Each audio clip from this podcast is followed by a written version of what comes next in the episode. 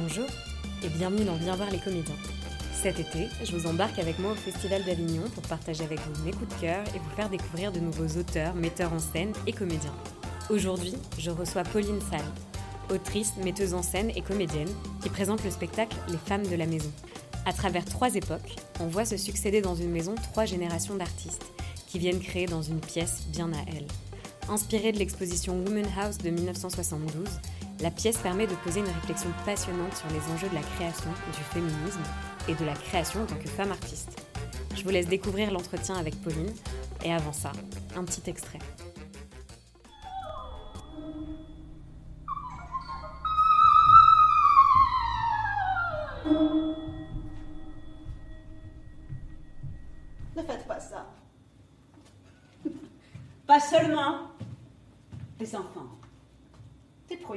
Faire autre chose. L'exclusivité, en maison comme en amour, cela a-t-il beaucoup de sens? Depuis deux ans, depuis que Monsieur Joris a racheté la maison, il y en a eu des pensionnaires. Un défilé. Et tu vivras de quoi? Il ne te laissera pas les enfants comme ça Je préfère que tu mettes pas mes affaires Mais c'est compris, c'est compris Tu vois tes hortensias Je vois une autoroute bordée d'orangerais, de champs d'oignons. Des Mexicains courbés en deux qui travaillent dur.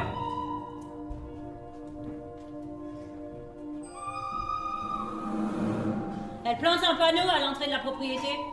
Only for women. J'adore. Judy vient de la ville. Elle s'intéresse à l'art féministe. Ça existe, oui. Elle en fait. J'adore. Myriam pose une tasse de café devant elle. J'adore.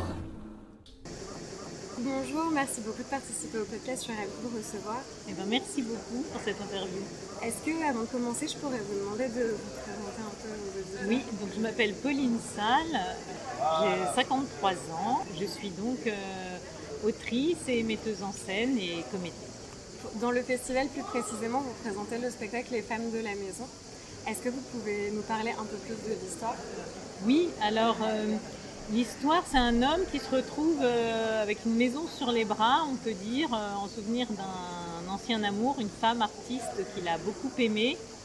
Et, et finalement, cette maison, il ne veut pas y habiter, il ne veut pas la louer à n'importe qui. Et donc, peu à peu, il va se retrouver à la prêter à des femmes artistes. Il engage euh, une femme de ménage euh, pour qu'elle puisse un peu surveiller euh, ces femmes le temps de leur résidence. Dans les années 50, on a l'impression que les femmes acceptent à peu près les règles qu'il impose. Et évidemment, on les voit vivre.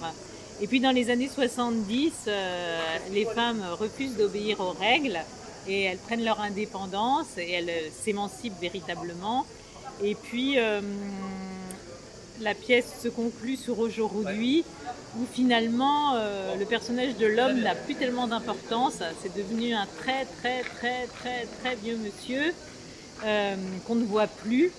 Euh, et ce sont les femmes d'aujourd'hui qui se questionnent, j'allais dire, post-MeToo, sur ce que c'est que d'être une femme et quelle responsabilité on peut avoir en tant que femme aujourd'hui, quelle que soit sa génération. Sans doute que l'époque d'aujourd'hui nous, nous oblige presque à nous questionner très profondément sur ce que c'est que d'être une femme. Puis c'est très intéressant parce qu'il y a à la fois la question du, féminisme, de leur rapport à elles, à leur, leur liberté, leur indépendance, mais c'est renforcé par le fait que ce sont des femmes artistes. Ces trois époques qu'on traverse, elles nous permettent de passer à la fois des disciplines artistiques très différentes, mais aussi des rapports à l'art très différents. Pour vous, c'était quoi le point de départ? Il y a une multiplicité de thématiques et la réflexion première avant avant d'écrire, c'était, elle était plutôt de quel côté? Euh, je crois qu'au départ, euh, avec MeToo, je me suis vraiment dit que j'avais envie d'écrire sur ce sujet. J'ai vu une exposition qui se donnait à la Monnaie de Paris qui s'appelait euh, Woman House. Et du coup, c'est dans cette exposition que j'ai découvert l'autre exposition qui avait eu lieu dans les années 70 en Californie et qui s'appelait Woman House euh, et qui avait été organisée par Judy Chicago et Myriam Shapiro. Et en fait, il y avait des, des vidéos qui étaient euh, visibles de performances qui avaient eu lieu dans cette maison en 70. Notamment une performance que j'avais trouvée assez subjugante avec une femme qui se balançait et qui disait toujours j'attends. J'attends de naître, j'attends de grandir, j'attends de tomber amoureuse, j'attends mon mari, euh, j'attends un enfant, euh, et qui racontait toute la vie d'une femme par l'attente.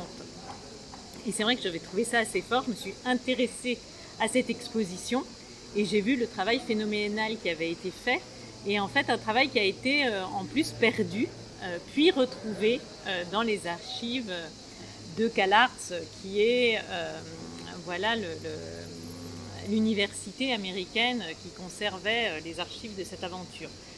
Donc euh, il y avait déjà les années 70, je me suis dit, euh, il faut peut-être remonter un peu plus loin, parce que je pensais aussi aux années 50, je pensais aussi à des femmes comme Colette, voilà, des femmes qui avaient pu être très très libres en leur temps, et j'avoue que c'est en lisant la biographie de Germaine Krull, qui s'appelle La vie mène la danse, qui est une très grande photographe allemande, euh, que, je me suis dit, ces années 50, c'est pas possible de passer à côté, euh, parce qu'il y a certaines femmes qui étaient excessivement émancipées. Et, en fait, on a toujours l'impression que plus on avance dans le temps, plus les femmes sont émancipées et libres. Et c'est pas tout le temps le cas, ou en tout cas, il y a certaines exceptions. Et je pense que c'était important de dire que dans les années 50, des femmes pouvaient être bisexuelles, des femmes pouvaient avoir une très grande euh, liberté de pensée, de mœurs, et que quelquefois on l'oublie un peu. Alors évidemment, elle n'était pas représentative de toutes les femmes, et l'enjeu aujourd'hui, il est vraiment que toutes les femmes et toutes les personnes euh, trans puissent euh, accéder à euh, une liberté de penser, de vivre, voilà. donc ça, c'est très important. Mais pour moi, c'était quand même important de parler des années 50 à cause de ça. Et aujourd'hui, même si c'est toujours dur de parler d'aujourd'hui, je pense que je ne pouvais pas y échapper. Il fallait que je me le coltine justement, le premier personnage, qui est plutôt dans la partie des années 50, on ressent que cette indépendance, elle est très forte et elle est presque. J'aimerais votre avis qu'elle est presque plus difficile parce que justement, peut-être plus minoritaire et que la liberté se joue peut-être ailleurs. En fait, peut-être l'époque actuelle est la plus difficile à traiter. Euh. Oui, je pense que vous avez raison. Et puis, il me semble qu'on hum, peut avoir beaucoup de, points de vue très forts et essayer de les incarner. Et puis quelquefois, la vie nous rattrape. Et c'est aussi ça que je trouvais intéressant de travailler avec euh, toutes ces femmes qui sont très différentes. Hein. Il y a 13 femmes finalement au plateau, interprétées par euh, trois actrices. Mais on, voilà, il y a énormément de femmes artistes et aussi euh, des femmes dont le métier est de faire le ménage pour ces femmes artistes. Et du coup, je trouvais ça important de montrer aussi j'allais dire nos contradictions, mais qui sont tout simplement le fait qu'on soit humain et que entre notre pensée et nos actes, euh, il y a forcément une différence qui est tout simplement due au réel, euh, qui n'est pas due à une trahison intérieure, mais, euh, mais on ne vit pas seul. Voilà. On vit avec les autres et puis on vit avec le réel qui nous fait aussi de temps en temps, avec nos cœurs, nos corps. Et voilà, quelquefois, tout ça ne va pas absolument avec la tête. Dans l'écriture, à quel point il y a eu un travail de recherche pour utiliser des éléments du réel et à quel moment entre la fiction, enfin... Eh bien ça, c'est vrai qu'au début, je me suis énormément documentée. Euh, du coup, euh, c'est vrai que euh, cette biographie de Germaine Krull a été déterminante pour les années 50. J'ai aussi découvert que Germaine Krull, en fait, avait épousé Joris Evans, qui ensuite s'est mariée à Marceline Loridan Evans, que les gens connaissent davantage, puisqu'elle était cette femme euh, qui a fait les camps de concentration avec euh, Simone Veil et qui est décédée dernièrement. Et en fait, Marceline euh, Loridan Evans et Joris Evans ont été deux très grands documentaristes. mais en effet, on sait peu en fait que Joris Evans était le mm, premier mari de Germaine Krull. Et cette anecdote assez inouïe qui est que il lui paye un voyage à Paris, il se rend compte qu'elle tombe amoureuse de quelqu'un d'autre et il lui propose le mariage parce que c'est une femme allemande et qu'il pense qu'elle ne pourra pas vivre tranquillement en France en tant que célibataire et qu'elle aura plus de liberté en étant mariée, même si ça peut évidemment paraître contradictoire et absurde, et que après ce mariage c'est son dernier cadeau et il s'en va. Je trouvais que c'était un acte d'amour très très fort et donc j'ai souhaité l'utiliser. J'ai juste ajouté qu'en plus il lui offre une maison. Voilà. Euh, et puis ensuite, dans les années 70, eh bien, il avait Myriam Shapiro et Judy Chicago et cette exposition de 1973 qui a été évidemment un peu un modèle. Et puis dans Euh, dans les années actuelles, je dirais que je me suis beaucoup moquée de moi-même. Donc je, suis en quelque sorte le personnage qui est un peu en train de, courir derrière les deux, les deux jeunes femmes, euh, enfin, dont une ne se considère plus comme une femme, donc euh, une personne qui est en transition, et la jeune femme. Et puis j'ai donc beaucoup pensé à Paul B. Preciado également. Et puis à l'époque dans laquelle on vit. dans les années 70, je me suis aussi beaucoup appuyée sur les écrits de Dorothy Allison, euh, qui est une écrivaine très passionnante. Mais ensuite, moi, j'ai besoin de la fiction. C'est-à-dire qu'une fois que j'ai fait tout ce travail documentaire, j'ai l'impression que je ne peux pas parler à la place de femmes qui ont réellement vécu. J'ai énormément de mal à faire ce pas. Il me paraît toujours faux. J'ai toujours l'impression que de résumer la vie de quelqu'un, même d'ailleurs la vie de quelqu'un qui ne serait pas célèbre, euh, ce serait très compliqué. Il y aurait, ouais, en fait, je, ça presque impossible. Voilà. Donc moi c'est vrai qu'à un moment donné j'ai besoin de fictionnaliser et puis j'ai aussi besoin qu'il y ait une histoire parce que j'aime les histoires, c'est sans doute pour ça que j'écris en premier lieu et je sais que je ne suis pas la seule en fait je pense que pour les spectatrices et les spectateurs beaucoup beaucoup beaucoup de choses peuvent passer, beaucoup de, thématiques peuvent, être, euh, peuvent être utilisées. Enfin, on peut parler de tout, mais j'ai l'impression que quand c'est dans le cadre d'une histoire, avec des personnages, j'ai l'impression que c'est beaucoup plus simple à appréhender pour les spectatrices et les spectateurs. Donc, euh, comme je fais un théâtre que j'espère être, assez accessible et plutôt accessible à tous, moi je, passe par le biais de l'histoire et de la fiction euh, pour qu'on puisse euh, parler tous ensemble.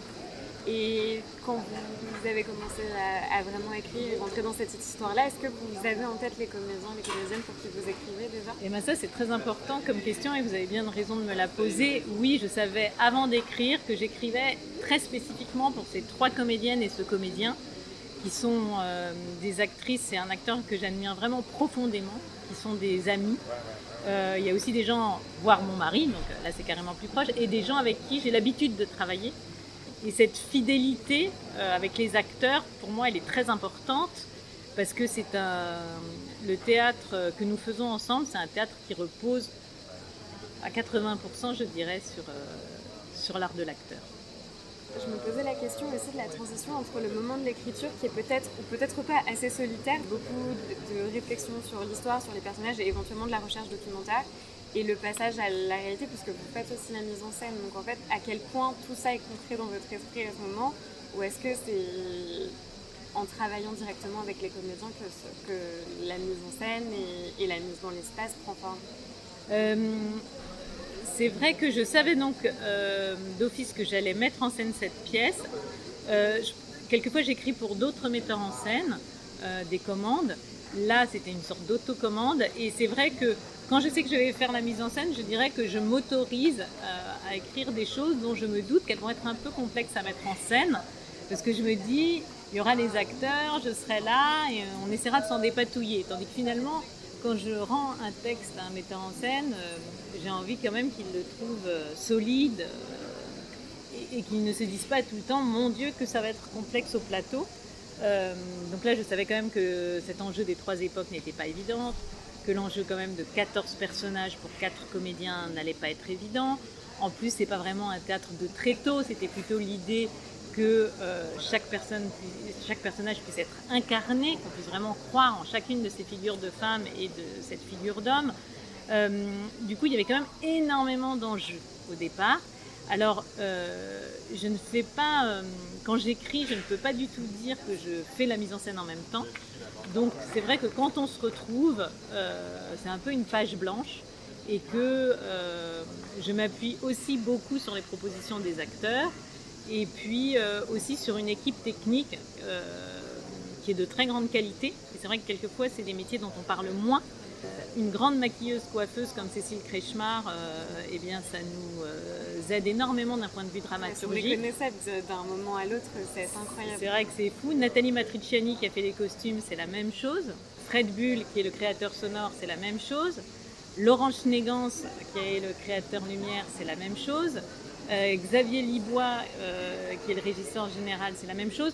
Et en fait, on se rend compte que voilà, la dramaturgie, en fait, elle se fait en commun évidemment, moi je sais un petit peu ce que je pense qu'il faut raconter, euh, et je suis un peu du coup la chef d'orchestre de cela.